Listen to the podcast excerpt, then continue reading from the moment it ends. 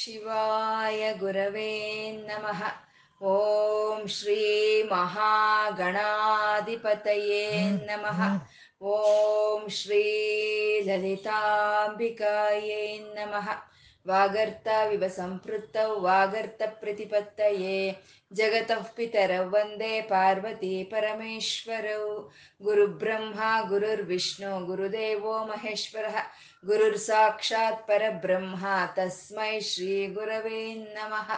व्यासाय विष्णुरूपाय व्यासरूपाय विष्णवे श्रुतिस्मृतिपुराणानाम् आलयं करुणालयं नमामि भगवत्पादशङ्करं लोकशङ्करम् अज्ञानां जाह्नवीतीर्थं विद्यातीर्थं विवेकिनां सर्वेषां सुखदं तीर्थं भारतीतीर्थमाश्रये शिवाय विष्णुरूपाय शिवरूपाय विष्णवे ॐ नमो भगवते वासुदेवाय श्रीमात्रे नमः ನಮಃ ರೂಪ ರಹಿತವಾದ ಚೈತನ್ಯವನ್ನ ನಾವು ವಿಷ್ಣು ಸಹಸ್ರನಾಮದಲ್ಲಿ ನಾರಾಯಣ ಬ್ರಹ್ಮ ಅಂತ ಉಪಾಸನೆ ಮಾಡ್ಕೊಳ್ತಾ ಇದ್ದೀವಿ.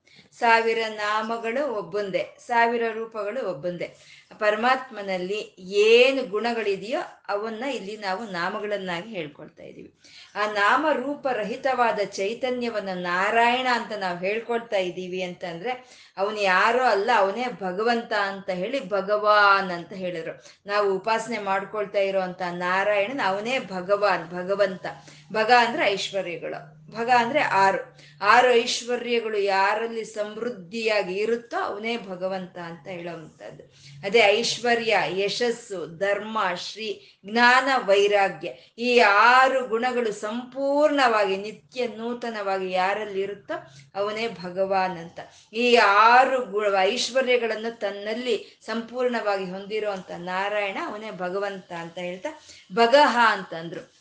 ಅಂದ್ರೆ ಎಲ್ಲ ಐಶ್ವರ್ಯಗಳು ಅವನಿಗೆ ಸೇರಿರೋ ಆ ಐಶ್ವರ್ಯಗಳನ್ನೆಲ್ಲ ತಾನು ಸಮಯಕ್ಕೆ ಸರಿಯಾಗಿ ಹಂಚ್ತಾ ಇದ್ದಾನೆ. ಹಾಗೆ ಸಮಯಕ್ಕೆ ಸರಿಯಾಗಿ ಹಂಚ್ತಾ ಇರುವಂತ ನಾರಾಯಣ ಆ ಸಮಯಕ್ಕೆ ಸರಿಯಾಗಿ ಆ ಐಶ್ವರ್ಯಗಳನ್ನೆಲ್ಲ ಹರಿಸ್ತಾ ಇರೋ ಅಂತವನೇ ಅವನೇ ಬಗಹ ಅಂತ ಕೊಡೋವನವನೇ ಸಮಯಕ್ಕೆ ತಗೊಳ್ಳೋವನು ಅವನೇ ಅಂತ ಹೇಳ್ತಾ ಬಗಹ ಅಂತ ಹೇಳಿದ್ರು. ಆನಂದಿ ಅಂತಂದ್ರು. ಸಂಪೂರ್ಣವಾದಂಥ ಆನಂದದ ಸ್ವರೂಪನ ನಾರಾಯಣ ಅಂತ.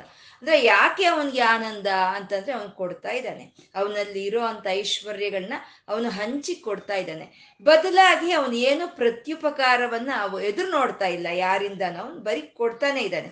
ಯಾವತ್ತಿದ್ರೂ ಕೊಡೋರ್ಗೆ ಆನಂದ ಜಾಸ್ತಿ, ತಗೊಳ್ಳೋರ್ಗೆ ಆ ಆನಂದ ಕಮ್ಮಿ ಆಗಿರುತ್ತೆ. ಹಾಗೆ ಸಂಪೂರ್ಣ ಎಲ್ಲವನ್ನು ಎಲ್ಲರಿಗೂ ಹಂಚ್ತಾ ಇರುವಂತ ಪರಮಾತ್ಮ ಅವನು ಆನಂದ ಸ್ವರೂಪನು ಅಂತ ಹೇಳ್ತಾ, ಆನಂದ ಆನಂದಿ ಅಂತಂದ್ರೆ ಈ ನಾವು ಹೇಳ್ಕೊಂಡಂತ ಆರು ಐಶ್ವರ್ಯಗಳು ವೃದ್ಧಿ ಆಗ್ತಾ ಇರುತ್ತೆ. ಅವನಲ್ಲಿ ನಿತ್ಯ ನೂತನವಾಗಿ ದಿನ ದಿನ ವೃದ್ಧಿ ಆಗ್ತಾ ಇರುತ್ತೆ. ಐಶ್ವರ್ಯವಾಗ್ಬೋದು, ಯಶಸ್ಸಾಗ್ಬೋದು, ಧರ್ಮವಾಗ್ಬೋದು, ಶ್ರೀ ಜ್ಞಾನ ವೈರಾಗ್ಯಗಳು ಆವತ್ತಿಗೆ ಆವತ್ತಿಗೆ ಆವತ್ತಿಗೆ ವೃದ್ಧಿ ಆಗ್ತಾ ಇರುತ್ತೆ ಅವನಲ್ಲಿ ಅಂತ ಆನಂದಿ ಅಂತ ಹೇಳ್ತಾ ವನಮಾಲಿ ಅಂತಂದ್ರು ಅಂದ್ರೆ ವೈಜಯಂತಿ ಮಾಲೆಯಿಂದ ಮೊದಲಾಗಿ ಒಂದು ತುಳಸಿ ಮಾಲೆಯನ್ನ, ಹೂವಿನ ಹಾರಗಳನ್ನ, ಎಲ್ಲ ಹಾರಗಳನ್ನು ಹಾಕೊಂಡಿರುವಂತ ಪರಮಾತ್ಮನ ಒಂದು ದಿವ್ಯ ಮಂಗಳ ವಿಗ್ರಹವನ್ನ ಧ್ಯಾನಕ್ಕೆ ತರ್ತಾ ವನಮಾಲಿ ಅಂತ ಅಂದ್ರೆ ವನ ಅಂತ ಅಂದ್ರೆ ಸಮೂಹಗಳು. ಯಾವ್ದಾದ್ರು ಒಂದು ಇದ್ರೇ ಅದನ್ನ ನಾವು ವನ ಅಂತ ಹೇಳಲ್ಲ ಅದು ಸಮೂಹವಾಗಿದ್ರೆ ಅದನ್ನ ವನ ಅಂತ ಹೇಳ್ತೀವಿ. ಹಾಗೆ ಈ ಪ್ರಕೃತಿಯಲ್ಲಿ ಸಮೂಹ ಸಮೂಹಗಳು. ಪ್ರಾಣಿಗಳ ಸಮೂಹ, ಪಕ್ಷಿಗಳ ಸಮೂಹ, ಮನುಷ್ಯರ ಸಮೂಹ, ವೃಕ್ಷಗಳ ಸಮೂಹ, ಬೆಟ್ಟಗಳು, ನದಿ, ಗುಡ್ಡಗಳು, ಸಮುದ್ರಗಳು, ಎಲ್ಲ ವನಗಳು ಅವು ಒಂದು ಸಮೂಹ ಸಮೂಹವಾಗಿದೆ. ಅದನ್ನೆಲ್ಲ ಸೂತ್ರದ ಹಾಗೆ ಎಲ್ಲ ಸೇರಿಸ್ತಾ ಇರುವಂತ ಪರಮಾತ್ಮ ಮಾತ್ರ ಅವನು ಒಬ್ಬನೇ ಅಂತ ಹೇಳ್ತಾ ವನಮಾಲಿ ಅಂತ ಅಂದ್ರು ಅಂದ್ರೆ ಎಲ್ಲ ಅನೇಕವಾಗಿ ಇರುವಂತದನ್ನ ಸೇರಿಸ್ತಾ ಇರುವಂತ ಏಕವಾದ ವಸ್ತುವು ಅವನೇ ಅಂತ ಹೇಳದೆ ವನಮಾಲಿ ಅಂತ ಹೇಳ್ತಾ ಹಲಾಯುಧ ಅಂತಂದ್ರು. ಹಲಾಯುಧ ಅಂದ್ರೆ ನೇಗಿಲು. ಆ ನೇಗಿಲಿಯಿಂದ ಭೂಮಿಯನ್ನ ಹೇಗೆ ಬೀಜೋತ್ಪತ್ತಿ ಆಗೋ ಹಾಗೆ ಆ ನೇಗಿಲು ಅನ್ನೋದು ಮಾಡುತ್ತಾ, ಆ ರೀತಿ ಪರಮಾತ್ಮನ ಆಯುಧವಾದಂತ ಹಲ ಆ ನೇಗಿಲು ಅನ್ನೋದು ಈ ವಿಶ್ವ ಅನ್ನೋ ಕ್ಷೇತ್ರದಲ್ಲಿ ಸಂತಾನೋತ್ಪತ್ತಿ, ಈ ಜೀವನ, ಈ ಜೀವ ಉತ್ಪತ್ತಿ ಆಗೋದಕ್ಕೆ ಒಂದು ಅನುಕೂಲವಾದಂತ ಒಂದು ವಾತಾವರಣವನ್ನು ತರ್ತಾ ಇದೆ ಅಂತ ಹಲಾಯುಧ ಅಂತ ಹೇಳ್ತಾ ಆದಿತ್ಯ ಅಂತಂದ್ರು. ಆದಿತ್ಯ ಅಂದ್ರೆ ಆ ಅಂದ್ರೆ ಆಕಾಶ ದಿತಿ ಅಂದ್ರೆ ದ್ಯುತಿ ಅಂತಂದ್ರೆ ಪ್ರಕಾಶ ಕೊಡುವಂಥದ್ದು. ಆಕಾಶದಲ್ಲಿ ಪ್ರಕಾಶ ಕೊಡ್ತಾ ಇರೋದು ಸೂರ್ಯ. ಅಂದ್ರೆ ಕಶ್ಯಪ ಮಹರ್ಷಿ ಅದಿತಿಯ ಪುತ್ರನಾದಂಥ ಸೂರ್ಯನ ಅವನ ಆದಿತ್ಯ ಅಂತ ಹೇಳ್ತಾ ಜ್ಯೋತಿರಾದಿತ್ಯ ಅಂತಂದ್ರು.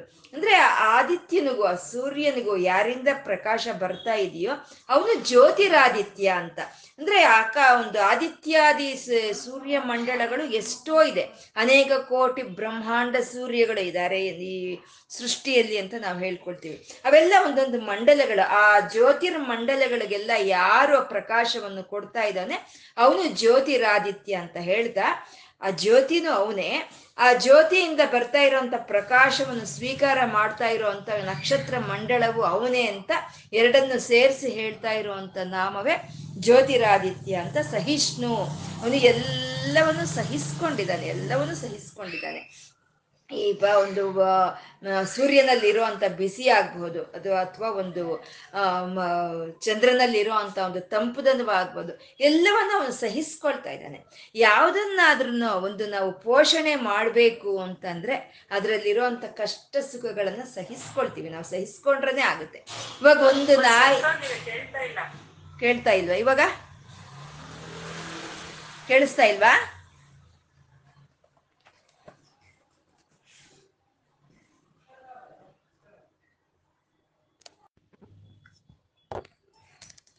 ಜ್ಯೋತಿರಾದಿತ್ಯ. ಅಂದ್ರೆ ಆದಿತ್ಯನಿಗೂ ಸಹಿತ ಪ್ರಕಾಶವನ್ನು ಕೊಡ್ತಾ ಇರೋ ಅಂತ ಆ ಪರಂಜ್ಯೋತಿ ಸ್ವರೂಪನಾದಂತ ನಾರಾಯಣ, ಅವನು ಜ್ಯೋತಿರಾದಿತ್ಯ ಅಂತ ಹೇಳಿದ್ರು. ಆ ರೀತಿ ಆದಿತ್ಯ ಮಂಡಳಗಳು ಸಹಸ್ರಾರು ಆದಿತ್ಯ ಮಂಡಳಗಳು ಇರೋ ಅಂತದ್ದು ಈ ಸೃಷ್ಟಿಯಲ್ಲಿ. ಆ ಎಲ್ಲಾ ನಕ್ಷತ್ರ ಮಂಡಲಗಳಿಗೂ ಯಾರು ಪ್ರಕಾಶವನ್ನು ಕೊಡ್ತಾ ಇದ್ದಾನೋ, ಎಲ್ಲಾ ಜ್ಯೋತಿರ್ಮಂಡಲಗಳಿಗೂ ಯಾರು ಪ್ರಕಾಶವನ್ನು ಕೊಡ್ತಾ ಇದ್ದಾನೋ, ಆ ನಾರಾಯಣನ ಚೈತನ್ಯವನ್ನ ಜ್ಯೋತಿರಾದಿತ್ಯ ಅಂತ ಕರೆದ್ರು. ಅಂದ್ರೆ ಜ್ಯೋತಿನೂ ಅವನೇ, ಆ ಪ್ರಕಾಶವನ್ನು ಕೊಡೋನು ಅವನೇ. ಆ ಜ್ಯೋತಿರ್ಮಂಡಲಗಳ ರೂಪದಲ್ಲಿ ಆ ಪ್ರಕಾಶವನ್ನ ತಗೊಳ್ತಾ ಇರೋನು ಅವನೇ ಅಂತ ಹೇಳ್ತಾ ಜ್ಯೋತಿರಾದಿತ್ಯ ಅಂತ ಹೇಳಿದ್ರು. ಅವನು ಸಹಿಷ್ಣು ಅಂತ ಹೇಳ್ತಾ ಇದ್ದಾರೆ ಪರಮಾತ್ಮ ಸಹಿಷ್ಣು, ಸಹಿಸ್ಕೊಳ್ತಾ ಇದ್ದಾನೆ ಅವನು. ಎಲ್ಲವನ್ನ ಅವನು ಸಹಿಸ್ಕೊಳ್ತಾ ಇದ್ದಾನೆ. ಯಾರಾದರೂ ಒಬ್ರು ಒಂದನ್ನು ಪೋಷಣೆ ಮಾಡಬೇಕು ಅಂತಂದ್ರೆ ಅದನ್ನ ಸಹಿಸ್ಕೋಬೇಕು ಸಹಿಸ್ಕೋಬೇಕು. ಅದರಿಂದ ಬರೋ ಅಂಥ ಎಲ್ಲದನ್ನು ಸಹಿಸ್ಕೋಬೇಕು. ಇವಾಗ ಒಂದು ನಾಯಿಯನ್ನು ಸಾಕಿರ್ತೀವಿ ನಾವು. ಅದನ್ನ ಇಷ್ಟವಾಗಿ ಸಾಕಿರೋವಾಗ ಅದು ನಮ್ಮ ಜೊತೆ ಅಲ್ಲಿ ಆಡೋ ಅಂತ ಆಟಗಳನ್ನೆಲ್ಲ ಸಹಿಸ್ಕೊಳ್ತೀವಿ, ಆನಂದ ಪಡ್ತೀವಿ. ಅದು ನಮ್ಮ ಮೇಲೆ ಒಂದೊಂದ್ಸಲಿ ಒಂದು ಸಿಟ್ಟನ್ನು ತೋರಿಸಿದ್ರೆ ಅದನ್ನು ನಾವು ಸಹಿಸ್ಕೊಳ್ತೀವಿ ಅನ್ನ, ಅದು ಮಾಡೋ ಅಂತ ಮಲಮೂತ್ರಗಳನ್ನು ನಾವು ಸಹಿಸ್ಕೊಳ್ತೀವಿ. ಅಂದ್ರೆ ಯಾವುದನ್ನಾದ್ರೂ ಒಂದನ್ನ ನಾವು ಪೋಷಣೆ ಮಾಡಬೇಕು ಅಂದ್ರೆ ಅದನ್ನ ನಾವು ಸಹಿಸ್ಕೋಬೇಕು. ಮತ್ತೆ ಇಂಥ ಅನಂತವಾದ ಸೃಷ್ಟಿಯನ್ನ ಪರಮಾತ್ಮ ಪೋಷಣೆ ಮಾಡ್ತಾ ಇದ್ದಾನೆ ಅಂದ್ರೆ ಅವನನ್ನ ಎಷ್ಟು ಸಹಿಸ್ಕೋಬೇಕು? ಹಂಗೆ ಎಲ್ಲವನ್ನು ಸಹಿಸ್ಕೊಂಡಿರೋ ಅಂತ ನಾರಾಯಣ ಅವನು ಸಹಿಷ್ಣು ಅಂತ ಹೇಳ್ತಾ, ಅವನು ಸಹಿಷ್ಣು ಗತಿಸತ್ತಮಃ ಅಂತಂದ್ರು. ಗತಿಸತ್ತಮ, ಗತಿ ಅಂತಂದ್ರೆ ಆಶ್ರಯ, ಆಧಾರ ಯಾರಾಗಿರ್ತಾರೋ ಅವರನ್ನ ಗತಿ ಅಂತ ಹೇಳೋದು. ಎಲ್ಲರದಕ್ಕೂ ಯಾರು ಗತಿಯಾಗಿದ್ದಾನೆ ಅವನು ಗತಿ ಸತ್ತಮ ಉತ್ತಮವಾದಂತ ಆಶ್ರಯ ಸ್ಥಾನ ಪರಮಾತ್ಮ ಅಂತ ಹೇಳೋದು. ಇವಾಗ ಒಬ್ಬೊಬ್ರಿಗೂ ಒಂದೊಂದು ಗತಿ ಆಗಿರುತ್ತೆ. ಒಂದು ಸಂಸಾರಕ್ಕೆ ತಂದೆ ತಾಯಿ ಗತಿಯಾಗಿರ್ತಾರೆ. ಈ ಸೂರ್ಯಮಂಡಲಗಳಲ್ಲಿ ಇರೋಂತ ಈ ಸೋಲಾರ್ ಫ್ಯಾಮಿಲಿ ಅಂತೀವಿ, ಇದರಲ್ಲಿ ಇರೋಂಥ ಒಂಬತ್ತು ಗ್ರಹಗಳಿಗೆ ಆ ಸೂರ್ಯನ ಆಧಾರವಾಗಿದ್ರೆ ಅಂತ ಎಲ್ಲಾ ಸೂರ್ಯಮಂಡಲಗಳಿಗೂ ಯಾರು ಆಧಾರವಾಗಿದ್ದಾನೋ ಅವನು ಗತಿಸತ್ತಮಃ ಹಾಗೆ ಆಶ್ರಯ ಕೊಡೋದ್ರಲ್ಲಿ ಉತ್ತಮವಾದಂತ ಅವನು ಅವನು ಅಂತ ಗತಿಸತ್ತಮಃ ಅಂತ ಹೇಳಿದ್ರು. ಇನ್ನು ಮುಂದಿನ ಶ್ಲೋಕ, ಅರವತ್ತೊಂದನೆಯ ಶ್ಲೋಕ. ದ್ರವಿಣ ದಿವಸ್ಪೃಕ್ ಸರ್ವ ದೃಕ್ವ್ಯಾಸೋ ವಾಚಸ್ಪತಿರಯೋ ನಿಜ. ಎಂಟು ನಾಮಗಳಿಂದ ಕೂಡಿರುವಂತ ಶ್ಲೋಕ ಇದು. ಸುಧನ್ವ, ಕಂಡ ಪರಶು, ದಾರುಣ, ದ್ರವಿಣಪ್ರದ, ದಿವಸ್ಪೃಕ್ ಸರ್ವದೃಕ್ ವ್ಯಾಸೋ ವಾಚಸ್ಪತಿ ಅಯೋನಿಜ ವಾಚಸ್ಪತಿ ಅಯೋನಿಜ ಅನ್ನೋದನ್ನ ಎರಡು ನಾಮಗಳಲ್ಲಾಗಿ ಹೇಳ್ಕೋಬಹುದು ನಾವು. ಅಥವಾ ಒಂದೇ ನಾಮದಲ್ಲಿ ವಾಚಸ್ಪತಿ ರಯೋನಿಜ ಅಂತ ಹೇಳ್ಕೊಂಡಾಗ ಏಳೇ ನಾಮಗಳಿಂದ ಕೂಡಿರೋ ಶ್ಲೋಕ ಆಗುತ್ತೆ. ಇದೆ. ಪರಮಾತ್ಮ ಸುಧನ್ವ ಅಂತ ಹೇಳ್ತಾ ಇದ್ದಾರೆ. ಸುಧನ್ವ ಅಂದ್ರೆ ಧನಸ್ಸನ್ನು ಧರಿಸಿರೋ ಅಂತ ನಾರಾಯಣನನ್ನ ಸುಧನ್ವ ಅಂತ ಹೇಳ್ತಾ ಇದ್ದಾರೆ. ಅಂದ್ರೆ ಅವನ ಒಂದು ಆಯುಧಗಳನ್ನ ಹೇಳ್ಕೊಂಡು ಬರ್ತಾ ಇದ್ದಾರೆ. ಹಿಂದಿನ ಶ್ಲೋಕದಲ್ಲಿ ಹೇಳಿದ್ರು ಹಲಾಯುಧ ಅಂತ ಹೇಳಿದ್ರು. ಇವಾಗ ಇಲ್ಲಿ ಸುಧನ್ವ ಅಂತ ಹೇಳ್ತಾ ಇದ್ದಾರೆ ಧನಸ್ಸನ್ನು ಧರಿಸಿ ಇರುವಂತ ನಾರಾಯಣ ಸುಧನ್ವ ಅಂತ ಹೇಳ್ತಾ ಇದ್ದಾರೆ. ಇವಾಗ ಸಾಮಾನ್ಯ ಧನಸ್ಸನ್ನ ಎಷ್ಟೋ ಜನ ಧರಿಸಿರ್ತಾರೆ, ಎಷ್ಟೋ ಜನ ಧರಿಸಿರ್ತಾರೆ.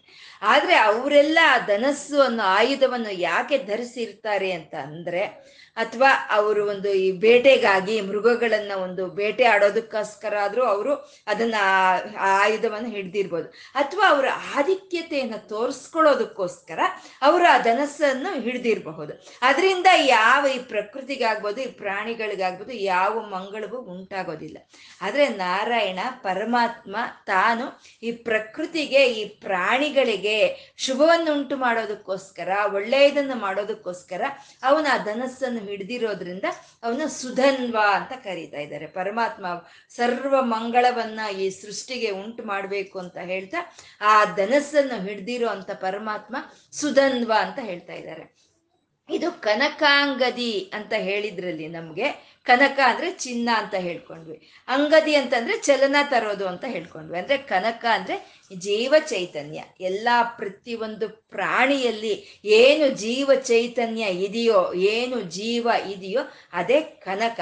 ಆ ಪ್ರತಿಯೊಂದು ಪ್ರಾಣಿಯಲ್ಲಿ ಆ ಜೀವ ಚೈತನ್ಯ ಅನ್ನೋದು ಸ್ಪಂದನೆಯನ್ನು ತರ್ತಾ ಇದೆ, ಕದಲಿಕೆಯನ್ನು ತರ್ತಾ ಇದೆ. ಯಾವ್ಯಾವ ಶರೀರದಲ್ಲಿ ಜೀವ ಅನ್ನೋದು ಇರುತ್ತೋ ಆ ಶರೀರದಲ್ಲಿ ಎಲ್ಲ ಚಲನ ಅನ್ನೋದು ಇರುತ್ತೆ, ಕದಲಿಕೆ ಅನ್ನೋದು ಇರುತ್ತೆ ಅಂತ ಕನಕಾಂಗದಿ ಅನ್ನೋ ನಾಮ ಹೇಳ್ತು ನಮ್ಗೆ. ಅಂದ್ರೆ ಈ ಜೀವ ಚೈತನ್ಯವಾಗಿ ಅವನು ಎಲ್ಲಾ ಶರೀರಗಳು ವ್ಯಾಪಿಸ್ಕೊಂಡು ಚಲನವನ್ನು ತರ್ತಾ ಇದ್ದಾನೆ ಅಂತ ಕನಕಾಂಗದಿ ಅನ್ನೋ ನಾಮ ಹೇಳಿದ್ರೆ ಚಕ್ರ ಗದಾಧರ ಅಂತ ಹೇಳೋದ್ರಲ್ಲಿ ಚಕ್ರ ಅಂತಂದ್ರೆ ಮನಸ್ಸು ಅಂತ ಹೇಳ್ಕೊಂಡ್ವಿ. ಚಕ್ರವನ್ನು ಧರಿಸಿದಾನೆ ಪರಮಾತ್ಮ ಅಂದ್ರೆ ಮನಸ್ಸನ್ನು ಧರಿಸಿದಾನೆ ಅಂತ. ಯಾಕೆಂದ್ರೆ ಮನಸ್ಸು ಚಕ್ರವೇ. ಚಕ್ರ ಯಾವ ರೀತಿ ಮೇಲೆ ಹೋಗಿ ಕೆಳಗೆ ಬರ್ತಾ, ಮತ್ತೆ ಮೇಲೆ ಹೋಗಿ ಕೆಳಗೆ ಬರ್ತಾ ಇರುತ್ತೋ, ನಮ್ಮ ಮನಸ್ಸುನು ಸಂಕಲ್ಪ ವಿಕಲ್ಪಗಳು ಸಂಕಲ್ಪ ವಿಕಲ್ಪಗಳು. ಇದು ಮಾಡೋಣ, ಇದು ಮಾಡೋದು ಬೇಡ, ಅದು ಮಾಡೋಣ, ಇದು ಮಾಡೋಣ ಅಂತ ನಮ್ಮ ಮನಸ್ಸು ಚಕ್ರದ ಹಾಗೆ ತಿರುಗ್ತಾ ಇರುತ್ತೆ. ಹಾಗಾಗಿ ನಮ್ಮ ಮನಸ್ಸನ್ನ ಸಂಕೇತ ಮಾಡೋ ಅಂಥದ್ದು ಚಕ್ರ. ಆ ಚಕ್ರವನ್ನ ಪರಮಾತ್ಮ ತನ್ನ ಕೈಯಲ್ಲಿ ಆಯುಧವಾಗಿ ಧರಿಸಿದಾನೆ ಅಂತ ಚಕ್ರ ಅಂತ ಹೇಳಿದ್ರು ಗದೆ ಅಂತ ಹೇಳೋದು ಅತಿ ದೃಢವಾಗಿ ಹೇಳೋ ಅಂಥದ್ದು, ನಿಶ್ಚಯವಾಗಿ ನಮಗೆ ಹೇಳೋ ಅಂಥದ್ದು ಬುದ್ಧಿ. ಮನಸ್ಸು ಹೇಳುತ್ತೆ, ಇದು ಮಾಡು, ಅದು ಮಾಡು, ಇದು ಮಾಡು, ಅದು ಮಾಡು ಅಂತ. ಆದರೆ ಮ, ಬುದ್ಧಿ ಮಾತ್ರ ನಿಶ್ಚಯವಾಗಿ ನೀನು ಇದನ್ನೇ ಮಾಡು ಅಂತ ಹೇಳುತ್ತೆ. ಗದೆಯಲ್ಲಿ ಹೊಡೆದ್ರೆ ಟಂಗ್ ಅಂತ, ಒಂದೇ ಏಟು. ಯಾಕೆ ಬರುತ್ತೆ? ಆ ರೀತಿ ಆ ಬುದ್ಧಿ ಅನ್ನೋದು ಒಂದು ನಿಶ್ಚಯಾತ್ಮಕವಾಗಿ ಒಂದು ನಿರ್ಣಯವನ್ನು ಹೇಳುತ್ತೆ. ಅದನ್ನ ಗದೆ ಅಂತ ಹೇಳಿದ್ರು ಚಕ್ರ ಗದ ಅಂತ ಅಂದ್ರೆ ಮನಸ್ಸು ಬುದ್ಧಿಯನ್ನ ತನ್ನ ಆಧೀನದಲ್ಲೇ ಪರಮಾತ್ಮ ಇಟ್ಕೊಂಡಿದ್ದಾನೆ ಅಂತ ಹೇಳೋ ಅಂತ ನಾಮ ಚಕ್ರ ಗದಾಧರ ಅಂತ ಹೇಳೋದು. ಮತ್ತೆ ಇಲ್ಲಿ ಹೇಳ್ತಾ ಇದ್ದಾರೆ ಧನ್ವ ಅಂತ ಹೇಳ್ತಾ ಇದ್ದಾರೆ. ಈ ಭೂತ, ಅಹಂಕಾರ, ಇಂದ್ರಿಯ ಅಹಂಕಾರ ಅಂತ ಎರಡಿರುತ್ತೆ ಭೂತ ಅಹಂಕಾರ ಅಂತ ಹೇಳಿದ್ರೆ ನಾನು ನಾನು ಮನುಷ್ಯ ಅನ್ನೋವಂಥದ್ದು, ಇಲ್ಲಿ ನಾನು ಅನ್ನೋವಂಥ ಒಂದು ಚೈತನ್ಯವೇ ಅದನ್ನೇ ಭೂತ ಅಹಂಕಾರ ಅಂತ ಹೇಳ್ತಾರೆ. ಆ ಭೂತ ಅಹಂಕಾರವನ್ನ ಸಂಕೇತ ಮಾಡೋ ಅಂಥದ್ದು ಶಂಕ ಶಂಕ ಪರಮಾತ್ಮ ಕೈಯಲ್ಲಿ ಇಟ್ಕೊಂಡಿರುವಂಥ ಶಂಕ ಆ ನಾನು ಅನ್ನೋ ಒಂದು ಅಹಂಕಾರವನ್ನ ಅದು ಧರಿಸಿ ಇರುತ್ತೆ ಅಂತ. ಮತ್ತೆ ಇಂದ್ರಿಯ ಅಹಂಕಾರ ಅಂತ ಅಂದ್ರೆ ನಾನು ನನ್ನ ಕಣ್ಣು, ನನ್ನ ದೃಷ್ಟಿ. ನನ್ನ ಕಿವಿ ನನ್ನ ಒಂದು ಶ್ರವಣ ಶಕ್ತಿ ಅಂತ ಹೇಳೋ ಅಂಥದ್ದನ್ನ ಇಂದ್ರಿಯ ಅಹಂಕಾರ ಅನ್ನೋದು. ಈ ಇಂದ್ರಿಯ ಅಹಂಕಾರಗಳನ್ನು ಧರಿಸಿರೋ ಅಂಥದ್ದು ಧನಸ್ಸು ಅಂತ ಹೇಳೋವಂಥದ್ದು ಅಂದ್ರೆ ಅಲ್ಲಿಗೆ ಈ ಶರೀರದಲ್ಲಿ ಈ ಜೀವ ಚೈತನ್ಯವಾಗಿ ಪರಮಾತ್ಮನೇ ಇದ್ದು ಈ ಶರೀರದೊಳಗೆ ಈ ಚಲನವನ್ನು ತರ್ತಾ ಇದ್ದಾನೆ, ಈ ಸ್ಪಂದನೆಯನ್ನು ತರ್ತಾ ಇದ್ದಾನೆ. ಮನಸ್ಸನ್ನು ತಾನೇ ಧರಿಸಿ ಇದ್ದಾನೆ, ಬುದ್ಧಿಯನ್ನು ತಾನೇ ಧರಿಸಿ ಇದ್ದಾನೆ, ಅಹಂಕಾರ ನಾನು ಅನ್ನೋ ಒಂದು ಅಹಂಕಾರವನ್ನು ತಾನೇ ಧರಿಸಿದ್ದಾನೆ ಮತ್ತೆ ಇಂದ್ರಿಯಗಳನ್ನೆಲ್ಲ ತನ್ನ ಸ್ವಾಧೀನದಲ್ಲೇ ಇಟ್ಕೊಂಡಿದ್ದಾನೆ ಅಂತ ಸಂಕೇತ ಮಾಡೋ ಅಂತದೇ ಶಂಖ ಚಕ್ರ ಗದಾ ದನ್ವ ಅಂತ ಹೇಳೋವಂಥದ್ದು ಪರಮಾತ್ಮ ಶಂಖ ಚಕ್ರ ಗದಾ ದನ್ವ ಅನ್ನೋ ಆಯುಧಗಳನ್ನು ತನ್ನ ಕೈಯಲ್ಲಿ ಹಿಡಿದಿದ್ದಾನೆ ಅಂತಂದ್ರೆ ಪ್ರತಿಯೊಂದು ಜೀವಿಯಲ್ಲಿ ಇರುವಂಥ ಪ್ರಾಣವನ್ನ, ಚಲನವನ್ನ, ಮನಸ್ಸನ್ನ, ಬುದ್ಧಿಯನ್ನ, ಇಂದ್ರಿಯಗಳನ್ನ ಮತ್ತೆ ಅಹಂಕಾರವನ್ನ ತನ್ನ ಕೈಯಲ್ಲೇ ತಾನು ಇಟ್ಕೊಂಡಿದ್ದಾನೆ ಅಂತ ಹೇಳುವಂಥದ್ದು. ಇನ್ನೇನಾದ್ರೂ ಇದೆಯಾ ಪ್ರಪಂಚದಲ್ಲಿ? ಜೀವ, ಚಲನ, ಮನಸ್ಸು, ಬುದ್ಧಿ, ಇಂದ್ರಿಯಗಳು, ನಾನು ಅನ್ನೋದು. ಅದಿನ್ನೇನಾದ್ರೂ ಇದೆಯಾ ಅಂದ್ರೆ, ಏನು ಇಲ್ಲ ಅಂದ್ರೆ ಸಮಸ್ತವು ಪರಮಾತ್ಮನ ಕೈಯಲ್ಲೇ ಇದೆ ಅಂತ. ನಾವು ಹೇಳ್ತಾ ಇರ್ತೀವಿ, ನಾನು ನಾನು ನಾನು ಅಂತ. ಇಲ್ಲಿ ಏನು ಇಲ್ಲ, ನಾನು ಅನ್ನೋದು. ಎಲ್ಲ ತನ್ನ ಕೈಯಲ್ಲೇ ತಾನು ಇಟ್ಕೊಂಡಿದ್ದಾನೆ ಅಂತ ಹೇಳೋ ಅಂತ ನಾಮಗಳೇ ಚಂಕ್ರ, ಶಂಖ, ಚಕ್ರ, ಗದಾ ಅಂತ ಹೇಳೋ ಅಂಥದ್ದು. ಇದನ್ನೇ ನಮ್ಗೆ ಮನೋರೂಪೇಕ್ಷು ಕೋದಂಡ ಪಂಚ ತನ್ಮಾತ್ರ ಸಾಯಿಕ ಅಂತ ಲಲಿತಾ ಸಹಸ್ರನಾಮ ಹೇಳೋ ಅಂತದ್ದು ಅಂದ್ರೆ ಮನಸ್ಸು ಅನ್ನೋ ಒಂದು ಧನಸ್ಸು ಇಂದ ಒಂದು ಪಂಚೇಂದ್ರಿಯಗಳು ಅನ್ನೋ ಒಂದು ಬಾಣಗಳನ್ನ ತಾಯಿ ಕೈಯಲ್ಲಿ ಹಿಡಿದಿದ್ದಾಳೆ ಅಂತ ಹೇಳೋವಂಥದ್ದು. ಮತ್ತೆ ಇಲ್ಲಿ ನಾರಾಯಣನಿಗೆ ಹೇಳ್ತಾ, ಅಲ್ಲಿ ಲಲಿತೆಗೆ ಹೇಗೆ ಅಂತಂದ್ರೆ ಲಲಿತೆನೂ ಒಂದೇ, ನಾರಾಯಣನು ಒಂದೇ. ನಾರಾಯಣ, ನಾರಾಯಣಿ, ವೈಷ್ಣವಿ ವಿಷ್ಣು ರೂಪಿಣಿ ಅಂತ ಹೇಳೋವಂಥದ್ದು. ಇಬ್ರು ಒಂದೇನೆ. ಆ ಒಂದು, ಆ ಒಂದನ್ನ ನಾವು ಸ್ತ್ರೀಲಿಂಗದಲ್ಲಿ ಹೇಳಬೇಕು ಅಂದ್ರೆ ಲಲಿತೆ ಅಂತೀವಿ, ಪುರುಷಲಿಂಗದಲ್ಲಿ ಹೇಳಬೇಕು ಅಂದ್ರೆ ನಾರಾಯಣ ಅಂತ ಹೇಳ್ತೀವಿ. ಹಾಗೆ ಸಮಸ್ತವನ್ನು ತನ್ನ ಕೈಯಲ್ಲೇ ಹಿಡಿದಿಟ್ಕೊಂಡಿದ್ದಾನೆ ಪರಮಾತ್ಮ ಅಂತ ಹೇಳೋ ಅಂಥದ್ದೇ ಸುಧನ್ವ ಅಂತ ಹೇಳೋದು. ಅಂದ್ರೆ ಪರಮಾತ್ಮನ ಕೈಯಲ್ಲಿ ಇರೋಂಥ ಆಯುಧಗಳಾಗಬಹುದು, ಅಥವಾ ಅವನ ಆಭರಣಗಳಾಗ್ಬೋದು ಆ ಆಯುಧಗಳು ಬೇರೆ ಅಲ್ಲ ಪರಮಾತ್ಮ ಬೇರೆ ಅಲ್ಲ.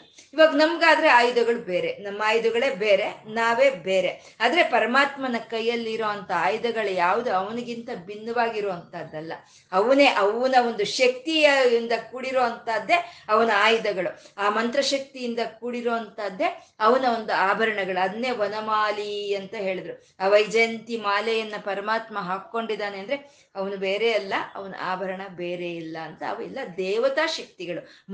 ಮಂತ್ರಶಕ್ತಿಗಳು ಪರಮಾತ್ಮನ ಕೈಯಲ್ಲಿ ಇರೋ ಅಂತ ಒಂದು ಆಯುಧಗಳಾಗ್ಬೋದು, ಅವನ ಮೈ ಮೇಲೆ ಇರೋ ಅಂತ ಆಭರಣಗಳಾಗ್ಬೋದು, ಎಲ್ಲ ದೈವ ಶಕ್ತಿ, ದೇವತಾ ಶಕ್ತಿಗಳು ಅಂತ ಹೇಳೋ ಇದನ್ನೇ ನಮ್ಗೆ ಖಡ್ಗಮಾಲೆಯಲ್ಲಿ ನಾವು ಹೇಳ್ಕೊಳ್ತೀವಿ. ಬಾಣಿನಿ ಚಾಪಿನಿ ಅಂಕುಶಿನಿ ಅಂತ ಎಲ್ಲ ಹೇಳ್ಕೊಳ್ತೀವಿ. ಅಂದ್ರೆ ಭಗವಂತನ ಕೈಯಲ್ಲಿ ಇರುವಂತ ಆಭರಣಗಳೆಲ್ಲವೂ ದೇವತಾ ಶಕ್ತಿ ಅಂತ ಹೇಳುವಂತ ನಾಮಗಳೇ. ಹಾಗೆ ಪರಮಾತ್ಮ ಸುಧನ್ವ ಒಳ್ಳೆಯ ಧನಸ್ಸನ್ನು ಧರಿಸಿದಾನೆ ಆ ಧನಸ್ಸಿನಿಂದ ಈ ಪ್ರಕೃತಿ ಪ್ರಾಣಿಗಳಿಗೆಲ್ಲವನ್ನು ಶುಭವನ್ನುಂಟು ಮಾಡ್ತಾ ಇದ್ದಾನೆ ಅಂತ ಹೇಳುವಂತ ನಾಮ ಸುಧನ್ವ ಅಂತ.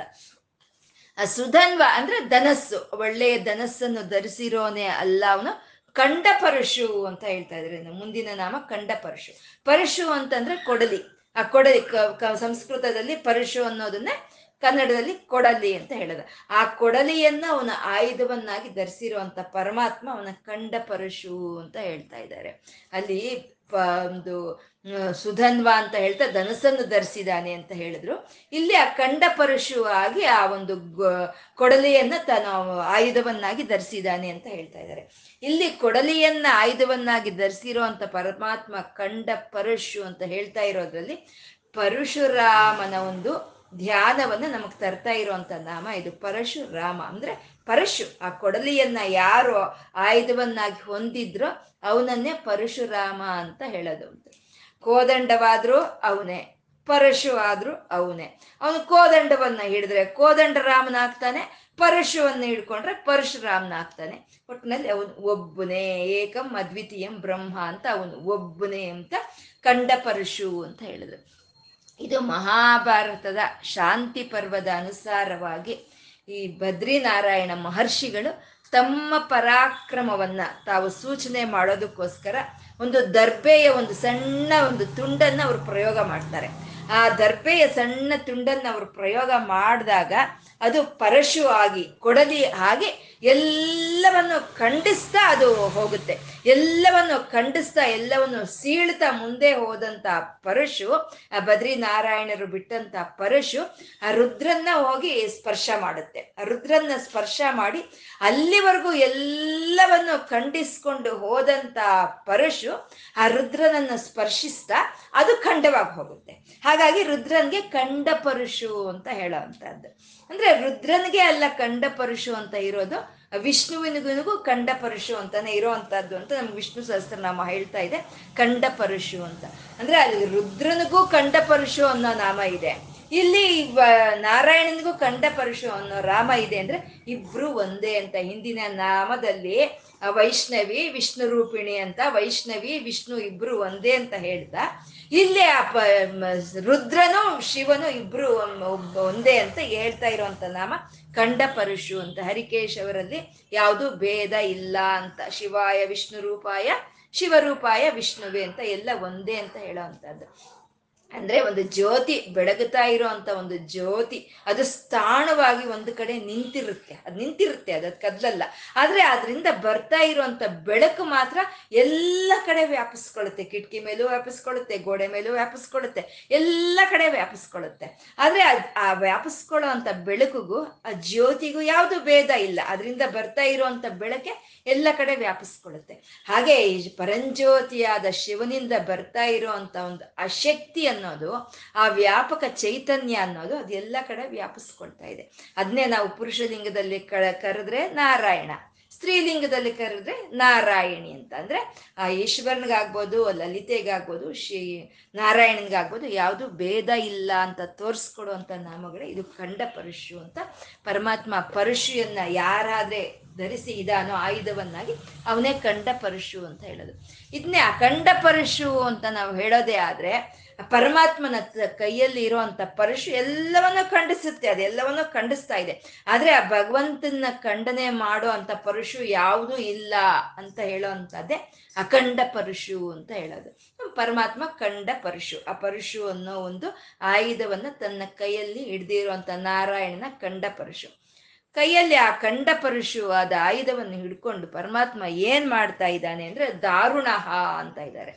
ದಾರುಣಃ ಅಂತಂದ್ರೆ, ಅಯ್ಯೋ, ಏನಪ್ಪ ಇದು ದಾರುಣ ಅಂತ ನಾವು ಹೇಳ್ತೀವಿ. ದಾರುಣ ಅಂದ್ರೆ ವಿಭಜನೆ ಮಾಡೋ ಅಂತದನ್ನೇ ದಾರುಣ ಅಂತ ಹೇಳೋವಂಥದ್ದು ವಿಭಜನೆ ವಿಭಜನೆ ಮಾಡೋ ಅಂತದನ್ನೇ ದಾರುಣ ಅಂತ. ಇವಾಗ ಪರಮಾತ್ಮ ಸೃಷ್ಟಿಗೆ ಪೂರ್ತಿ ಇದ್ದಂತ ಆ ಶಕ್ತಿ ಅನ್ನೋದು ನಮ್ಮ ಊಹೆಗೆ ಸಿಕ್ಕದಲ್ಲೇ ಇರೋವಂಥದ್ದು ನಮ್ಮ ಒಂದು ಮಾತಿಗೆ ಸಿಕ್ಕದಲ್ಲೇ ಇರೋವಂಥ ಅದು ಮಹತ್ತರವಾದಂಥ ಅದು ಆ ಶಕ್ತಿ ಅದು ಅದು. ಅದು ಸೃಷ್ಟಿ ಆದ್ಮೇಲೆ ಅದು ಖಂಡನೆ ಆಗುತ್ತೆ ಖಂಡನೆ ಆಗುತ್ತೆ. ಅಖಂಡವಾದ ಆ ಶಕ್ತಿ, ಆ ಚೈತನ್ಯ ಖಂಡನೆ ಆಗುತ್ತೆ. ಖಂಡನೆ ಆಗ್ತಾ ಆ ಚೈತನ್ಯವೇ ಆಕಾಶಕ್ಕೂ, ವಾಯುವಿಗೂ, ನೀರಿಗೂ, ಅಗ್ನಿಗೂ, ಭೂಮಿಗೂ ಹಂಚಿಕೆ ಆಗುತ್ತೆ. ಆ ಚೈತನ್ಯವೇ ಎಲ್ಲ ಪ್ರಾಣಿಗಳಲ್ಲೂ, ಎಲ್ಲ ಪಕ್ಷಿಗಳಿಗೂ, ಎಲ್ಲ ಮನುಷ್ಯರಿಗೂ ಆ ಚೈತನ್ಯವೇ ಖಂಡವಾಗಿ ಹಂಚಿಕೆ ಆಗುತ್ತೆ. ಆ ರೀತಿ ವಿಭಜನೆ ಮಾಡೋ ಅಂತದನ್ನೇ ದಾರುಣ ಅಂತ ಹೇಳೋದು. ಅದು ಒಂದೇ, ಅಂದ್ರೆ ಅಖಂಡವಾಗಿರೋ ಒಂದು ಆ ಶಕ್ತಿ, ಆ ಚೈತನ್ಯ ಅನ್ನೋದು ಹಂಚಿಕೆ ಆಗುತ್ತೆ. ಅಂದ್ರೆ ಇವಾಗ ಒಂದು ದೊಡ್ಡ ದೊಡ್ಡದಾದಂಥ ಒಂದು ಒಂದು ನೂರು ಕೆ ಜಿ ಅಷ್ಟು ಹತ್ತಿ ಇದೆ ಅಂತ ಇಟ್ಕೊಳ್ಳೋಣ ನಾವು. ಆ ಹತ್ತಿ ಅನ್ನೋದು, ಆ ಹತ್ತಿಯಿಂದ ಕುಶನ್ನು ತಯಾರಾಗುತ್ತೆ. ಅದೇ ಹತ್ತಿಯನ್ನೇ ಖಂಡನೆ ಖಂಡಿಸಿ ಅದರಲ್ಲಿ ಸ್ವಲ್ಪ ಭಾಗ ತಗೊಂಡು ಹಾಸಿಗೆಯನ್ನ ಹೊಲ್ಕೊಳ್ತೀವಿ. ಅದೇ ಆ ಒಂದು ಹತ್ತಿಯಿಂದಾನೇ ನಾವು ಹೂಬತ್ತಿ ಮಾಡ್ಕೊಳ್ತೀವಿ, ಗಜ್ಜೆ ವಸ್ತ್ರ ಮಾಡ್ಕೊಳ್ತೀವಿ. ಅದನ್ನೇ ಡ್ರೆಸ್ಸಿಂಗ್ ಕಾ ಕಾಟನ್ ಆಗಿ ನಾವು ಬಡಿಸ್ಕೊಳ್ತೀವಿ. ಒಂದೇ, ಆ ಒಂದೇ ಅದು ಖಂಡವಾಗಿ ಖಂಡವಾಗಿ ಖಂಡವಾಗಿ ಅನೇಕ ರೂಪಗಳಲ್ಲಾಗಿ ಬರುತ್ತೆ. ಹಾಗೆ ಪರಮಾತ್ಮನ ಒಂದು ಚೈತನ್ಯ ಅನ್ನೋದು, ಆ ಶಕ್ತಿ ಅನ್ನೋದು, ಅದು ಒಂದೇ. ಆ ಒಂದೇ ಇರುವಂತ ಚೈತನ್ಯವನ್ನ ಪರಮಾತ್ಮ ತನ್ನ ಕಂಡ ಪರಶುವಿಂದ ಖಂಡನೆ ಮಾಡಿ ಈ ರೂಪಗಳಲ್ಲಿ ತಾನು ವ್ಯಕ್ತವಾಗ್ತಾ ಇದ್ದಾನೆ ಅಂತ ಹೇಳೋ ಅಂತದ್ದೇ ಖಂಡ ಪರಶುಹು ಅಂತ. ಆ ಒಂದು ಚೈತನ್ಯವನ್ನ ತನ್ನ ಆಕಾಶದಿಂದ ಹಿಡಿದು ಭೂಮಿವರೆಗೂ ಪಶಿ ಪಕ್ಷಾದಿಗಳಿಂದ ಹಿಡಿದು ಎಲ್ಲ ಪ್ರಾಣಿಗಳಿಗೂ ಹಂಚಿಕೊಡುವಂಥ ಪರಮಾತ್ಮ ಅವನು ದಾರುಣ ಅಂತ ಹೇಳಿದ್ರು. ಎಲ್ಲದಕ್ಕೂ ಯಾವ್ಯಾವುದಕ್ಕೆ ಅದನ್ನ ಹಂಚಿಕೊಡ್ತಾನೆ ಅವನು ಅಂತ. ಮತ್ತೆ ದಾರುಣ ಅಂತಂದ್ರೆ ಯಾವ ಭಕ್ತರು ಪರಮಾತ್ಮನ್ನ ಅನುಸರಿಸ್ಕೊಂಡು ಅವನ ಶರಣು ಬೇಳಿ, ಬೇ, ಶರಣು ಬೇಡ್ಕೊಂಡಿರ್ತಾರೋ ಅಂಥವರ ಒಂದು ಬಹಿರ್ಶತ್ರುವುಗಳನ್ನ ಅಂತರ್ಶತ್ರುಗಳನ್ನ ಒಂದು ವಿಭಜನೆ ಮಾಡೋ ಅಂತ ಒಂದು ಪರಮಾತ್ಮನ ಆಯುಧವೇ ದಾರುಣ ಅಂತ ಹೇಳೋದು. ನಮಗೆ ಬಾಹ್ಯವಾಗಿ ಇರುವಂತ ಒಂದು ಶತ್ರುಗಳಾಗ್ಬೋದು, ಅಥವಾ ನಮ್ಮ ಒಳಗಡೆ ಇಂಥ ಕಾಮ, ಕ್ರೋಧ, ಲೋಭ, ಮದ, ಮೋಹ, ಮಾತ್ಸರ್ಯ ಅನ್ನೋ ಒಂದು ಷಟ್ ಗುಣಗಳನ್ನಾಗ್ಬೋದು ಖಂಡನೆ ಮಾಡೋ ಅಂತ ಪರಮಾತ್ಮ ಅವನ ಖಂಡ ಪರಶುಹು ಅವನು ದಾರುಣ ಅವನು ಎಲ್ಲವನ್ನು ವಿಭಜನೆ ಮಾಡ್ತಾ ಇದ್ದಾನೆ ಅಂತ ದಾರುಣ ಅಂತ ಅಂದ್ರು. ಆ ದಾರುಣ ಎಲ್ಲ ವಿಭಜನೆ ಮಾಡಿ ಅವನು ಏನ್ ಮಾಡ್ತಾ ಇದ್ದಾನೆ ಅಂದ್ರೆ ದ್ರವಿಣ ದ್ರವಿಣ ಪ್ರದಹ ಅಂತ ಇದ್ದಾರೆ. ದ್ರವಿಣ ಪ್ರಭ ದ್ರವಿಣ, ದ್ರವ್ಯ ಅಂತಂದ್ರೆ ಧನ ಅಂತ ಹೇಳೋವಂಥದ್ದು ಆಗುತ್ತೆ. ದ್ರವ್ಯ ಅಂದ್ರೆ ದ್ರವಿಸಿ ಬರೋ ಅಂತ ಒಂದು ಲಿಕ್ವಿಡ್ ಅಂತೀವಲ್ವ ನಾವು. ದ್ರವಿಸಿ ಬರೋ ಅಂತದನ್ನ ನಾವು ದ್ರವ್ಯ ಅಂತ ಹೇಳ್ತೀವಿ.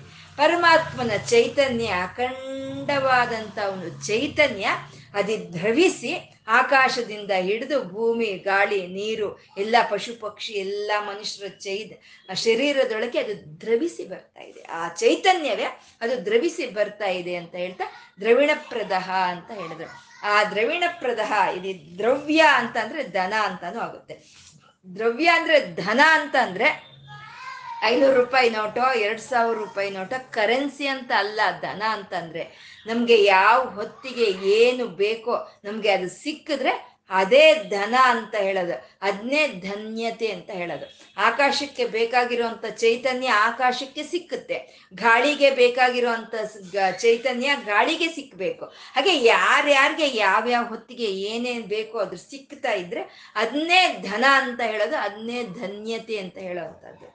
ಮನೆಯಲ್ಲಿ ರಾಶಿ ರಾಶಿ ಅಕ್ಕಿ ಇದೆ, ರಾಶಿ ರಾಶಿ ತರಕಾರಿ ಇದೆ, ಎಲ್ಲ ಒಂದ್ ಕಡೆ ಹೋಗಿದ್ದೀವಿ ನಾವು. ಅವಾಗ ನಮ್ಗೆ ಆಹಾರ ಸಿಕ್ಬೇಕು. ಅಂದ್ರೆ ನಮ್ಮ ಮನೆ ಒಳಗೆ ಅಕ್ಕಿ ಇದೆ, ತರಕಾರಿ ಇದೆ ಹಣ್ಣಿದೆ ಅಂತಂದ್ರೆ ನಮ್ಗೆ ಅಲ್ಲಿ ಊಟ ಇಲ್ಲ ಅಂದ್ರೆ ನಮ್ಮ ಧನ್ಯತೆನ ಅದು ಅಲ್ಲ, ಆ ಸಮಯಕ್ಕೆ ನಮಗೆ ಒಂದಷ್ಟು ಆಹಾರ, ಒಂದು ಹಶುವಾಗಿರುವಂಥ ಸಮಯಕ್ಕೆ ನಮ್ಗೊಂದಷ್ಟು ಆಹಾರ ಅನ್ನೋ ಸಿಕ್ಕಿದ್ರೆ ಅದು ನಮಗೆ ಧನ್ಯತೆ ಅನ್ನೋದು. ತುಂಬಾ ಹಸುಕೊಂಡಿದ್ದೀವಿ ನಾವು. ಅಂತ ಅಂದಾಗ ಏನೋ ಒಂದು ಆರ್ನೂರು, ಏಳ್ನೂರು ರೂಪಾಯಿ ಕೊಟ್ಟು ಒಂದು ಸಿನಿಮಾ ಟಿಕೆಟ್ ತೊಗೊಂಡು ಬಂದು ನಮ್ಮ ಕೈಯಲ್ಲಿ ಕೊಟ್ಟರೆ ಅದು ಧನ್ಯತೆ ಅದು ಅಲ್ಲ ಅಲ್ವಾ? ಆ ಸಮಯಕ್ಕೆ ಏನೋ ಒಂದು ನಮ್ಗೆ ಆಹಾರ ಸಿಕ್ಕಬೇಕು ಅದನ್ನೇ ಧನ್ಯತೆ ಅಂತ ಹೇಳೋವಂಥದ್ದು. ಹಾಗೆ ಪರಮಾತ್ಮ ಯಾವ ಸಮಯಕ್ಕೆ ಏನು ಬೇಕೋ ಅದನ್ನ ಒದಗಿಸ್ಕೊಡೋ ಅಂತ ಪರಮಾತ್ಮ ಅವನು ದ್ರವಿಣಪ್ರದಹ ಅಂತ ಹೇಳಿದ್ರು. ಅಂದರೆ ಆಕಾಶದಿಂದ ಹಿಡಿದು ಭೂಮಿವರೆಗೂ ಸಮಸ್ತ ಸೃಷ್ಟಿಗೆ ಪ್ರಾಣಿ ಪ್ರಕೃತಿಯಲ್ಲಿ ಚೈತನ್ಯ ರೂಪದಲ್ಲಿ ತಾನೇ ದ್ರವಿಸ್ತಾ ಎಲ್ಲವನ್ನು ಎಲ್ಲ ಯಾವುದಕ್ಕೆ ಯಾವುದು ಏನು ಬೇಕೋ, ಎಷ್ಟು ಬೇಕೋ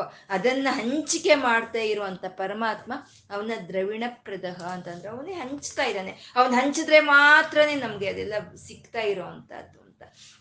ಮತ್ತೆ ಇದರಲ್ಲಿ ಉತ್ತಮವಾಗಿರುವಂತ ದ್ರವ್ಯ, ಉತ್ತಮವಾಗಿರುವಂತ ಧನ್ಯತೆ ಅಂದ್ರೆ ಜ್ಞಾನ ಅಂತಾನೆ ಹೇಳೋವಂಥದ್ದು ಜ್ಞಾನ ಜ್ಞಾನ ನಮ್ಮಲ್ಲಿ ಇತ್ತ.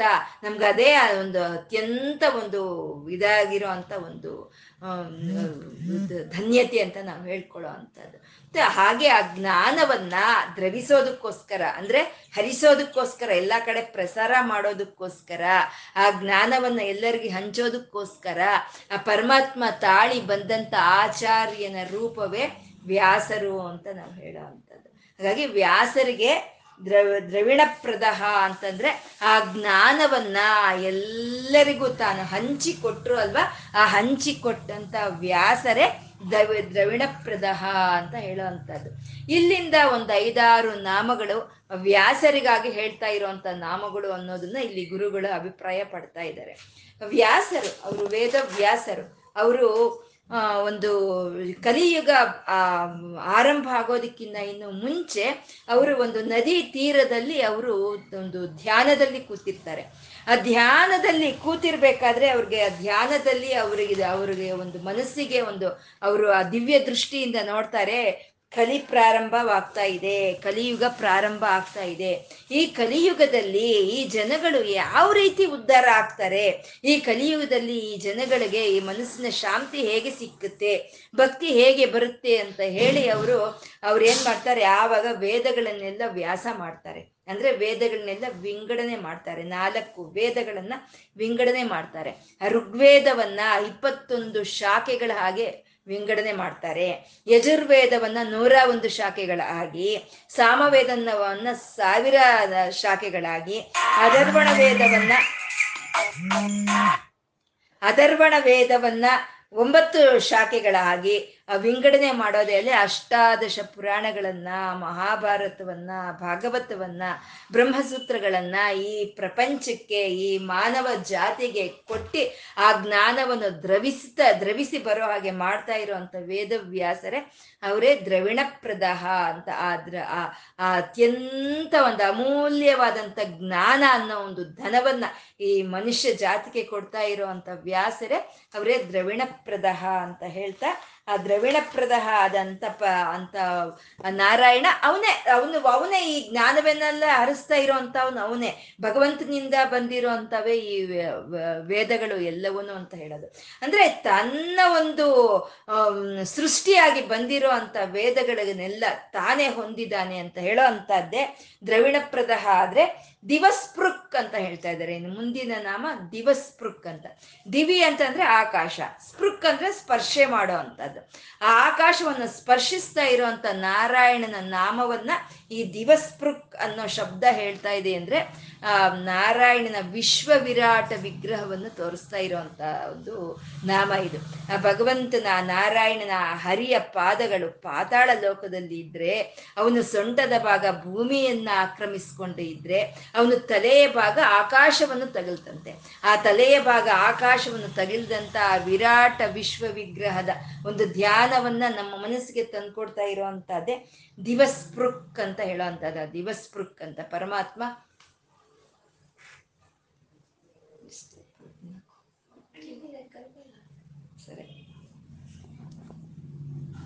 ಪರಮಾತ್ಮ ದಿವಸ್ಪೃಕ್ ಅಂತ ಹೇಳ್ತಾ ಇದ್ದಾರೆ. ಅಂದ್ರೆ ಒಂದು ವಿರಾಟ ವಿಗ್ರಹವನ್ನ ಒಂದು ಭೂ, ಪಾತಾಳದಿಂದ ಹಿಡಿದು, ಭೂಮಿ, ಇಂದ ಹಿಡಿದು, ಆಕಾಶದವರೆಗೂ ಬೆಳೆದಿರೋ ಅಂತ ವಿರಾಟ ವಿಗ್ರಹನಾದ ಭಗವಂತನನ್ನ ದಿವಸ್ಪೃಕ್ ಅಂತ ಹೇಳ್ತಾ ಇದ್ದಾರೆ.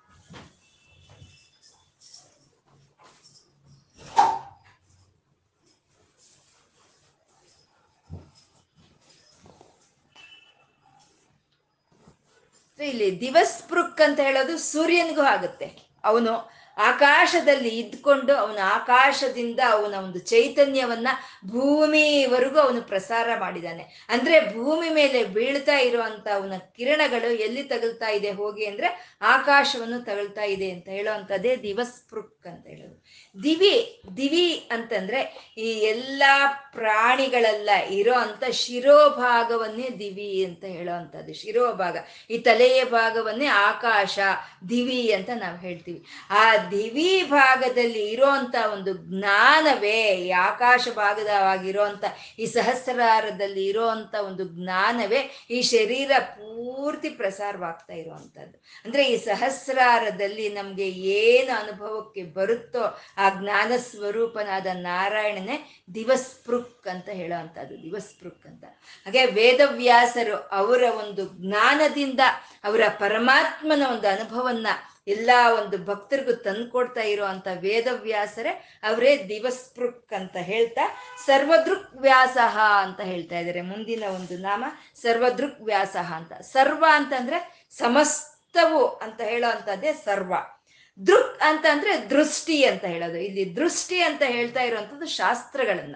ಯಾಕೆ ಅಂದ್ರೆ ಸರ್ವವಾದಂತ ಶಾಸ್ತ್ರಗಳೇ ನಮ್ಗೆ ಎಲ್ಲವನ್ನು ತೋರಿಸ್ಕೊಡುತ್ತೆ. ನಮ್ಗೆ ಏನು ನಮ್ಗೆ ತಿಳಿಬೇಕು ಅಂತಂದ್ರು ನಮ್ಗೆ ಶಾಸ್ತ್ರಗಳ ಮೂಲಕನೇ ನಮ್ಗೆ ತಿಳಿಪಡ್ತಾ ಇರುವಂತದ್ದು ಹಾಗಾಗಿ ಸರ್ವ ದೃಕ್ ಅಂತಂದ್ರೆ ಶಾಸ್ತ್ರಗಳು, ವಿದ್ಯೆಗಳು ಅಂತ ಅರ್ಥ.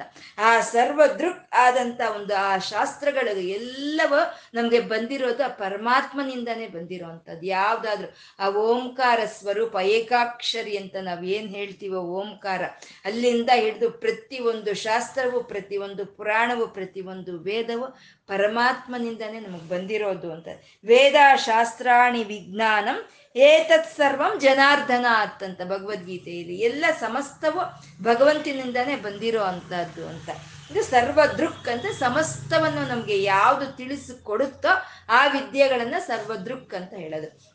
ಆ ಸರ್ವದೃಕ್ ಅಂತಂದ್ರೆ ವೇದಗಳೇ ಸರ್ವದೃಕ್. ಯಾಕೆಂದ್ರೆ ವೇದಗಳೇ ನಮ್ಗೆ ಪ್ರತಿ ಒಂದನ್ನು ಎಂತ ಸಣ್ಣದಾದ ವಿಷಯದಿಂದ ಹಿಡಿದು ನಮ್ಗೆ ಆ ದಿವಸ್ಪೃಕ್ ಆಕಾಶದಲ್ಲಿ ಇರುವಂತಹ ಚೈತನ್ಯವನ್ನಾದ್ರೂ ಸರಿ, ನಮ್ಗೆ ಅನುಭವಕ್ಕೆ ನಮ್ಗೆ ತಂದು ಕೊಡೋ ಆ ವೇದಗಳೇ. ವೇದಗಳ ಮೂಲಕವೇ ನಮ್ಗೆ ಸಮಸ್ತವೂ ತಿಳಿಯುತ್ತೆ. ನಮ್ಮ ಇಂದ್ರಿಯಗಳಿಗೆ, ನಮ್ಮ ಮನಸ್ಸಿಗೆ, ನಮ್ಮ ಬುದ್ಧಿಗೆ ತಿಳಿದಲೇ ಇರೋ ಅಂತ ಒಂದು ಪರತತ್ವವನ್ನ ನಮ್ಮ ಇಂದ್ರಿಯಗಳಿಗೆ, ನಮ್ಮ ಬುದ್ಧಿಗೆ, ನಮ್ಮ ಮನಸ್ಸಿಗೆ ಅತೀತವಾಗಿರುವಂತ ಪರತತ್ವವನ್ನ ನಮಗೆ ತಂದುಕೊಡ್ತಾ ಇರುವಂತ ವೇದಗಳೇ ಸರ್ವದೃಕ್ ಅಂತ ಹೇಳುವಂಥದ್ದು. ಆ ಸರ್ವದೃಕ್ ವ್ಯಾಸ ಅಂತಂದ್ರೆ ಆ ಸರ್ವವಾದಂಥ ವೇದಗಳನ್ನ ವ್ಯಾಸ ಮಾಡಿದಂಥ ವ್ಯಾಸ ಮಹರ್ಷಿಗಳೇ ಸರ್ವದೃಕ್ ವ್ಯಾಸ ಅಂತ ಹೇಳುವಂಥದ್ದು. ವ್ಯಾಸರಿಗೆ ಹೇಳ್ತಾ ನಾಮಗಳು. ಪರಮಾತ್ಮ ತನ್ನದೇ ಆದಂತ ಸೃಷ್ಟಿ, ತನ್ನ ಸೃಷ್ಟಿಯೇ ಆದಂತ ವೇದಗಳನ್ನ ಅವನು ಪ್ರತಿ ಒಂದು ಕಾಲದಲ್ಲಿ ಒಂದು ಆಚಾರ್ಯ ರೂಪದಲ್ಲಿ ಬಂದು ಅವನು ಅದನ್ನ ಎಲ್ಲರಿಗೂ ಹಂಚ್ತಾನೆ ಇದ್ದಾನೆ ಪರಮಾತ್ಮ. ದಕ್ಷಿಣಾಮೂರ್ತಿ ರೂಪವಾಗಿ ಬಂದು ಆ ಸನಕಾದಿ ಸ, ಸನಕ ಸನಂದನಾದರಿಗೆ ಆ ಶ್ರೀವೇದ್ಯೆಯನ್ನು ಹಂಚ್ತಾನೆ. ಹೈಗ್ರೀವರಾಗಿ ಬಂದು ಅದೇ ಶ್ರೀವಿದ್ಯೆಯನ್ನು ಅಗಸ್ತ್ಯರಿಗೆ ಬೋಧನೆ ಮಾಡ್ತಾನೆ. ಮತ್ತೆ ಒಂದು ದತ್ತಾತ್ರೇಯರ ರೂಪವಾಗಿ ಅವನೇ ಬರ್ತಾನೆ. ಮತ್ತೆ ಈ ಕಲಿಯುಗ ಆರಂಭದಲ್ಲಿ ವೇದವ್ಯಾಸರಾಗಿ ಅವನೇ ಬರ್ತಾನೆ. ಅವು ವೇದವ್ಯಾಸರಾಗಿ ಬಂದು ಆ ಒಂದು ಜ್ಞಾನವನ್ನ ದ್ರವಿಡ ಪ್ರದಹ ಅಂತ ದ್ರವಿಸ್ತ ಎಲ್ಲರಲ್ಲೂ ಆ ಜ್ಞಾನ ಅನ್ನೋದು ಹರಿದು ಬರೋ ಹಾಗೆ ಮಾಡ್ತಾ ಇರೋವಂಥ ಆ ವೇದವ್ಯಾಸರೇ ಅವರೇ ಸರ್ವದೃಕ್ ವ್ಯಾಸ ಅಂತ ಹೇಳ್ತಾ ಇರೋವಂಥದ್ದು.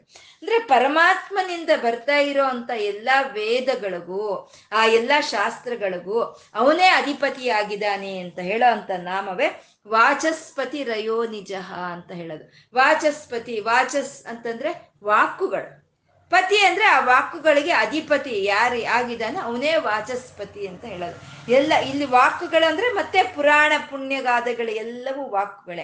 ಪರಮಾತ್ಮನಿಂದ ಹೊರಟು ಬಂದಂತ ವಾಕುಗಳೇ ವೇದಗಳು. ಆ ವೇದಗಳು, ಏನು ವೇದಗಳು, ಆ ಪರಮಾತ್ಮನಿಂದ ಬಂದಂತ ವಾಕುಗಳು, ಋಷಿ ಮುನಿಗಳು ಏನು ಕೇಳಿದ್ರೋ ಅದನ್ನ ಅವರು ನಮಗೆ ಒಂದು ಪುರಾಣಗಳ ರೂಪದಲ್ಲಿ, ಒಂದು ಕಥೆಗಳ ರೂಪದಲ್ಲಿ ಅವರು ಅದೇ ಒಂದು ತತ್ವವನ್ನು ನಮಗೆ ಕೊಡ್ತಾರೆ. ಅಂದ್ರೆ ಅಲ್ಲಿಗೆ ಈ ವಾಕುಗಳು, ಈ ವಾಕುಗಳಿಗೆ ಯಾರು ಅಧಿಪತಿ? ನಾರಾಯಣ ಅಂತ ವಾಚಸ್ಪತಿ ಅಂತ ಹೇಳಿದ್ರು. ಯಾವುದೇ ಒಂದು ಜ್ಞಾನಕ್ಕೆ ಅವನೇ ಒಂದು ಅಧಿಪತಿಯಾಗಿದ್ದಾನೆ ಅಂತ ವಾಚಸ್ಪತಿ ಅಂತ ಹೇಳಿದ್ರು. ವಾಚಸ್ಪತಿ ರಯೋನಿಜಃ ಅಂತ ಹೇಳಿದ್ರೆ ಆ ಒಂದು ವಿದ್ಯೆಗಳಿಗೆ ಪರಮಾತ್ಮನೇ ಕಾರಣವಾಗಿದ್ದಾನೆ. ಅಂತ ಹೇಳೋದು ಯೋನಿ. ಯೋನಿ ಅಂದ್ರೆ ಒಂದು ಹುಟ್ಟು, ಒಂದು ಜನ್ಮಕ್ಕೆ ಕಾರಣ ಅಂತ. ವೇದಗಳಿಗೆಲ್ಲಕ್ಕೂ ಕಾರಣವಾಗಿರುವಂತ ಪರಮಾತ್ಮ ಅವನು ವಾಚಸ್ಪತಿ ರಯೋನಿಜ. ಅಂದ್ರೆ ಎಲ್ಲಾ ವೇದಗಳಿಗೂ ಅವನೇ ಕಾರಣವಾಗಿದ್ದಾನೆ ಅಂತ.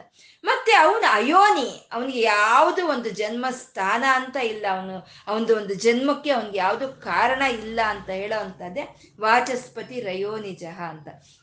ಯಾವುದಾದ್ರೂ ಒಂದು ಜನ್ಮ ತಾಳಿ ನಾವು ಬರಬೇಕು ಅಂದ್ರೆ ನಮ್ಗ ಒಂದ್ಗೆ ಒಂದು ನಮ್ಮ ಕರ್ಮಗಳಿಗೆ ಅನುಸಾರವಾಗಿ ನಾವು ಶರೀರವನ್ನು ತಾಳಿ ಬರ್ತೀವಿ. ಅಂದ್ರೆ ಎಲ್ಲ ಕರ್ಮಬದ್ಧರು, ನಾವೆಲ್ಲ ಜೀವಗಳೆಲ್ಲ ಕರ್ಮಬದ್ಧರು. ಆದ್ರೆ ಪರಮಾತ್ಮ ಕರ್ಮಕ್ಕೆ ಅತೀತವಾಗಿರುವಂತ ಪರಮಾತ್ಮ ಅವನು ಹುಟ್ಟುತ್ತಾ ಇಲ್ಲ ಅಂತ, ಅವನು ಮಾಯೆಯಿಂದ, ಅವನ ಮಾಯ ಶಕ್ತಿಯಿಂದ, ಅವನು ಯಾವತ್ತು ಯಾವ ರೀತಿ ಆ ಸಂದರ್ಭಕ್ಕೆ ತಕ್ಕಂತೆ ಅವನವನು ಪ್ರಕಟಿಸ್ಕೊಳ್ತಾನೆ ಹೊರತು, ಅವನಿಗೆ ಯಾವುದು ಒಂದು ಹುಟ್ಟು ಸ್ಥಾನ ಅಂತಾಗಲಿ ಆ ಹುಟ್ಟಿಗೆ ಕಾರಣ ಅಂತ ಇಲ್ಲ ಅಂತ ಹೇಳೋ ಅಂತದ್ದೇ ವಾಚಸ್ಪತಿ ರಯೋ ನಿಜ ಅಂತ.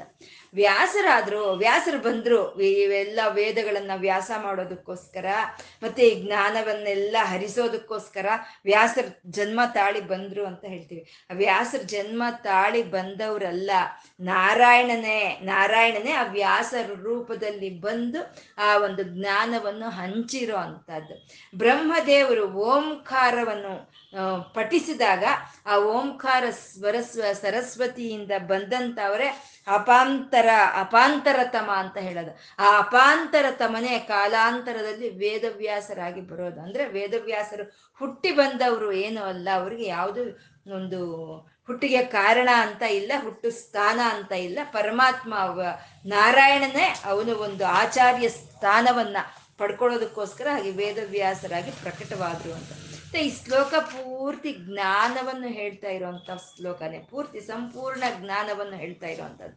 ಪರಮಾತ್ಮ ಆ ವೇದಗಳನ್ನು ಯಾವ ರೀತಿ ಕೊಟ್ಟ, ಆ ವೇದಗಳಲ್ಲಿ ಇರುವಂತ ಚೈತನ್ಯವನ್ನ ಎಲ್ಲ ಪ್ರಾಣಿಗಳಲ್ಲಿ ಯಾವ ರೀತಿ ಹರಿಸ್ತಾ ಇದ್ದಾನೆ ಅಂತ ಹೇಳ್ತಾ ಇರುವಂತ ಒಂದು ಶ್ಲೋಕವಿದೆ ಪರಮಾತ್ಮ ಸುಧನ್ವ ಒಂದು ಆಯುಧವನ್ನು ಹಿಡಿದಿದ್ದಾನೆ, ಧನಸ್ಸು ಅನ್ನೋ ಒಂದು ಆಯುಧವನ್ನು ಹಿಡಿದಿದ್ದಾನೆ. ಅದರಿಂದ ಈ ಪ್ರಕೃತಿಗೆ ಪ್ರಾಣಿಗಳಿಗೂ ಸರ್ವ ಸಮಸ್ತವಾದಂತ ಶುಭವನ್ನು ಉಂಟು ಮಾಡ್ತಾ ಇರೋದ್ರಿಂದ ಅದನ್ನ ಸುಧನ್ ಅಂತ ಕರೆದ್ರು.